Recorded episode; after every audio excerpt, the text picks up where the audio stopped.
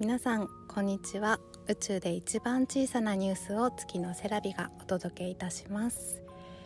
この番組は私の日々の出来事や考えていること日々の生活の中で周りの方に教えていただいたことだったり2人の4歳と2歳の子供たちから学んだこと読んだ本で出会った言葉たちあとはナレーターを目指して活動する中で残しておきたいなと思ったことなどを日記を綴るように音声で残していくというポッドキャストです。お時間が許す方はどうぞお付き合いください。今日は久々の配信になりました。最近読んでいる本の話をしようと思うんですが同じ樋口塾の「愛はフラクタル」というポッドキャストを配信されている愛ちゃんがちょっと前にパウロ・コエールの「アルケミスト」を再読して愛ちゃんの言葉を借りると毎行心理で感動してる感じのお話をされていてもしまだ聞いていない方は概要欄にその回の URL を貼っておきますので聞いてみてください。その話を聞いて私も「アルケミスト」を久しぶりに読みたくなって大好きな小説なのであの特別装填版みたいなのを持っているんですけどいつもね私がリビングで座っている椅子から一番近い小窓があってそこの枠に窓枠にポンって置いてる一冊なんですよね。特別な一冊なんですけど2年ぶりぐらいに手を取って読み始めました。でちょうどね7月8日金曜日の事件もあってやっぱり自分の心が驚きとか悲しみとかショックとかでこう蓋をされたような感じでざわざわしてたんですよね。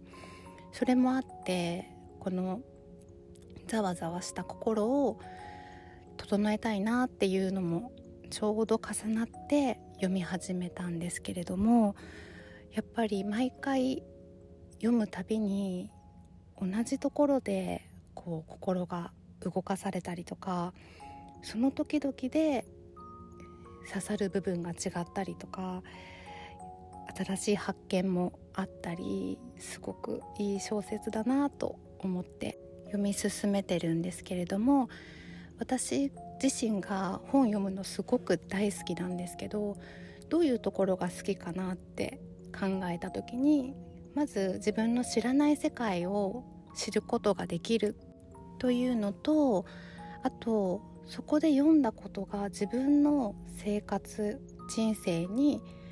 こう影響を与えてその自分に変容をもたらしてくれるっていうのとあとは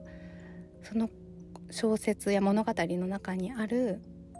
美しい言葉とか表現に感動できるっていうのがすごく好きで本を読むんですがその3つが惜しみなく全部のページに散りばめられてるんじゃないかって思うぐらいアルケミストってすごく私にとっては大好きな小説なんですね。なので今回も読みながらちょっとメモしたり付箋つけたりしながら読んでるんですけどその中で今日一つお話ししたいなと思う箇所があってもしまだ読んだことがなくてあんまり知りたくないなっていう方は聞かない方がいいかなと思うんですけど物語のあの本筋ではないところの話なので、まあ、ちょっと簡単にかいつまんでお話ししようと思います。というのがあの幸せ幸福の秘密っていうのをえっとね主人公の男の子がある老人から逸話として聞かされるシーンがあるんですね。で幸福の秘密っていうのを知るためにある若者がとその国の最も頭がいい賢者に会いに行くんですけれどもなかなかねすぐには行ける場所に賢者の城がなくって何十日もかけてその城に行ってやっと到着するんですけど賢者に会えてもちょっと今は時間がないからすぐにその秘訣を教えられないって言われちゃうんですよね。で自分の城がすごく素晴らしい城だから2時間ぐらい城をゆっくり見て回ってでまた戻ってきてって言われるんだけどその間にティースプーンを渡されてそこにオイルをポツポツと2滴垂らされるんですね。でそのティースプーンのオイルをこぼさないように回ってきてねと言われて若者は城中を回るんだけれどもオイルのことが気になってちゃんと城のいろんな部分を見られずに戻ってきてそこで賢者が私の城の素晴らしい庭園を見たかいとかいろんなところの素晴らしさを語るんですが若者はどこも見れてないのでもう一度回ってきてこんなところを見てって賢者に言われてまたティースプーンにポツポツオイルを注がれるんですね。2度目はその若者は素晴らしいところをいろいろ聞いてるのでいろんなところを見て回りながらその素晴らしさを味わうんですよね。だけど次戻ってきた時はティースプーンのオイルがこぼれてしまってるんですね。そこで賢者が幸福の秘密を一つ教えてあげようと言うんですね。それが世界の全ての素晴らしさを味わってしかもスプーンの油のことを忘れないことだよっていう言葉なんです。この文章を読んだ時にスプーンの油って何のことなんだろうっていうのをすごく考えました。23日考え続けてあこのことかなって思った自分なりの答えがあるんですけどそれは自分が初めから持っている大切なものというのがそのスプーンの中の油のことなのかなって私は思ったんですよね。自分がそこに今入れるのは誰のおかげとか誰が支えてくれるからここにいるのかなとかそういう家族だったり友人だったりいろんな方のおかげで今自分がここにいるんだよっていうことを忘れずに全ての素晴らしさを味わえるっていうのが幸福の秘密なのかなというふうに思いました。この一文は23日考えたんですけどこういうふうに深く考えようと思えばどんどん深く考えれちゃう本なので本当に素晴らしい本だなと思って今ね読み進めてる途中なんですけど続きもね結末は知ってるんだけれども楽しんで読みたいなと思います。では今回も感想をいただいてますのでご紹介いたします。えーとまず庭の花についてという回でこれはトートさんリクエスト回だったんですがトートさんから感想をいただきました。